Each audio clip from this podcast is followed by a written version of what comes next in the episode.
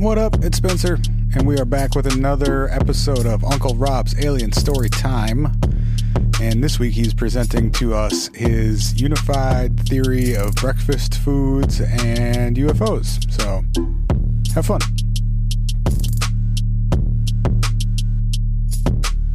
You may be familiar with the phrase, what came first, the chicken or the egg? The question was first posed by the Greek philosopher Plutarch in an essay from the first century CE.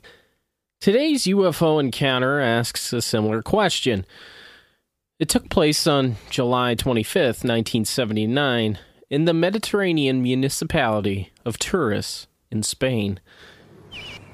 Frederico Ibanez, 54 years old at the time, was driving in the country to visit his vineyards. Approaching his property, he noticed the glint of something white shining in the mid morning sun. It was coming from an object in the road near a plantation that grew beans. Thinking nothing of it, assuming it was the owner's car, he pressed on. He lost sight of the object due to a bend in the road, but when it came back into view from 50 meters or about 165 feet away, something was clearly blocking the road. Still thinking it was his neighbor, Ibanez planned to pull up behind the car and have a quick conversation with his neighbor. It wasn't until the winemaker was about to kill the engine that he noticed it wasn't a car at all. Whatever it was, it resembled half an egg standing upright on a flat end, supported by two legs from his vantage point. The strange object was approximately 8 feet tall by 8 feet wide, or 2.5 meters by 2.5 meters. The object shone like a pearl in the morning sun when suddenly two small beings, about three feet tall or 90 centimeters, ran fast toward their excellent craft. They wore a strange white clothing which shone from head to knee. The garment widened at the base, and the garment worn on the legs was black. Their feet resembled black boxing gloves, but the most peculiar feature was the hoods they wore. This portion of the outfit resembled the hood of a winter coat, if it completely covered the face. Think Kenny from South Park, but jutting out from it was a black object believed to be a viewing lens of some kind. The beings ran behind the object, which instantly took off, kicking up a cloud of dust like a truck in a country music song. It swiftly sped off out of view from the man, Oddly, he just drove to his vineyards to check on them after that, but promptly came back to the spot of the landing.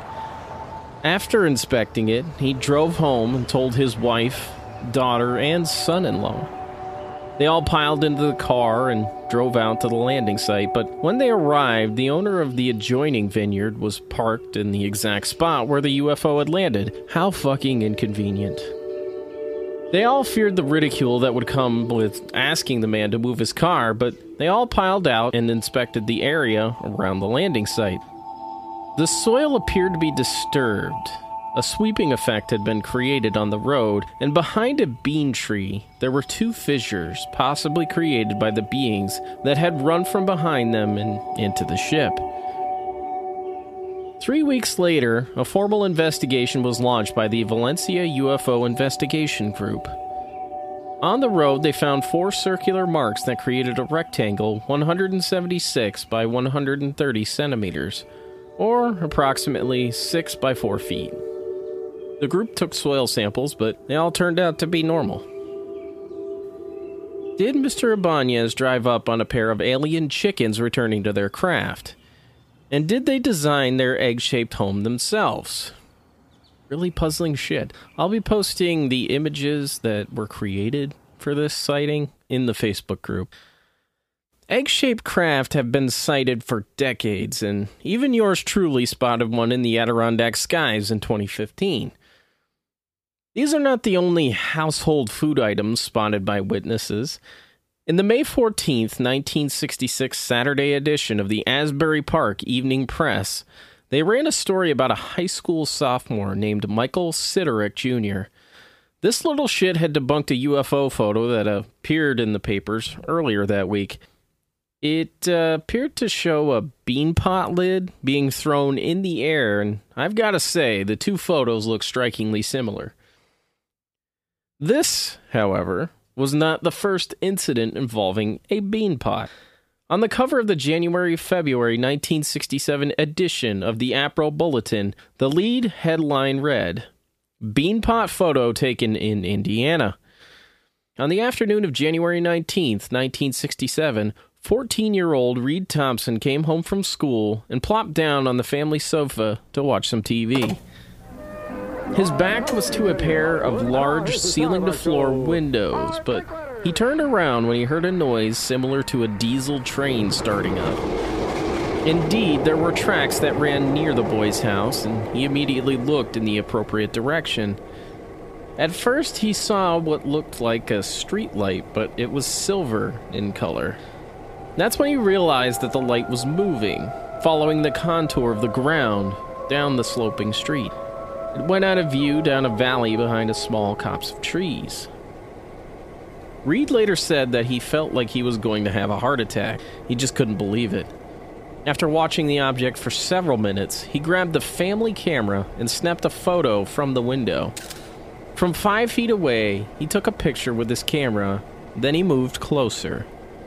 In his excited state, he forgot to wind the camera and shot a double exposure photo that was probably badass. I've never seen it, but I'm gonna guess it was badass looking.